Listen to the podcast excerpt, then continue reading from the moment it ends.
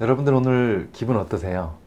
어, 떤 분들은 뭐 기분이 막 좋은 분도 계실 거고 또는 약간 오늘 막 우울한 분도 계실지 모르겠습니다. 지금 사실 바깥에 좀 비가 오고 있거든요. 그래서 이럴 때 좀 기분이 다운되기도 하잖아요. 근데 오늘은 제가요, 우리 가지고 있는 기분과 이 감정이 우리 몸에 어떤 영향을 미치는지에 대한 이야기뿐만이 아니라 정말 우리가 너무너무 무서워하는 병이 있죠, 요즘에. 정말 심각한 치매. 이 치매와도 이 감정이 어떻게 연결되어 있는지에 대한 연구 결과 오늘 알려드릴 거니까 궁금하신 분들 꼭 봐주시고요. 그리고 좋아요, 구독, 알림 신청 해주시면 감사하겠습니다.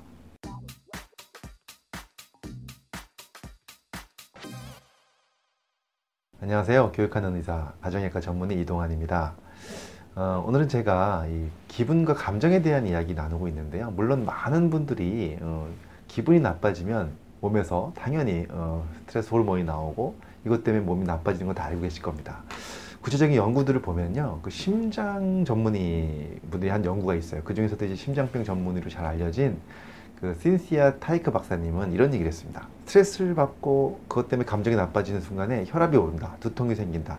그와 함께 혈액순환이 안 된다는 거죠. 이거는 뭐 다 알고 있는 사실인 것도 같아요. 오래된 연구 결과죠. 그런데 그뿐만이 아니라 또 이런 얘기도 하셨습니다. 우리가 딱 5분 동안 어, 화가 나 있잖아요. 그러면 5분 화난 것이 어느 정도 영향을 미치냐면 6시간 이상 면역 체계가 다운된다는 겁니다. 그 정도로 몇십 배의 시간 동안에 우리를 몸을 망가뜨리는 것이 바로 우리의 부정적 감정이라는 것을 얘기하고 있습니다. 그런데 최근에는요, 이런 부정적 감정이 뭐 심장병을 많이 일으킨다, 뭐 암을 많이 일으킨다 이런 얘기도 나오지만 최근에 치매에 대한 얘기가 또 나오기 시작하죠.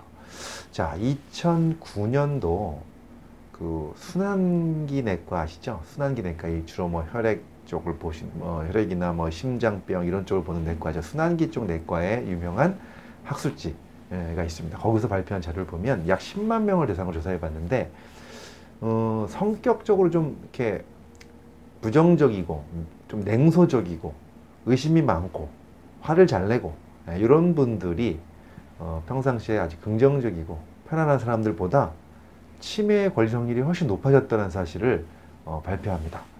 그와 함께 당연히 또 심장병에 걸릴 확률도 높, 높다는 거죠. 이런 결과를 보면서 이게 어, 단순히 어, 이런 뭐 면역이 떨어지는 것뿐만이 아니라 치매까지도 우리 부정적 감정에 영향을 미친다는 연구가 되고 있고요. 그 다음에 2014년 신경학 학술지죠. 거기에서도 어, 그런 연구 결과가 나왔는데 거기서 또그 연구 결과와 함께 재미있는 이야기를 하고 있습니다.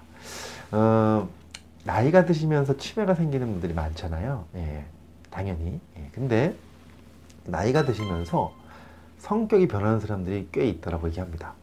어, 중년의 나이까지는 그래도 잘 괜찮다가 어, 노년기에 접어들면서 아마 뇌 기능이 좀 약해져서 그럴지도 모르는데 이상하게 사람들이 좀 냉소적으로 바뀌고 의심이 많아지고 또 화도 잘 내고 이런 성격으로 바뀌는 분들이 꽤 있고요.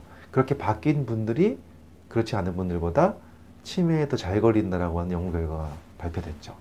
자, 이걸 보면서 정말 우리가 가지고 있는 감정과 또 성격이 정말 우리 뇌를 망가뜨릴 수 있구나라는 사실을 알게 됩니다.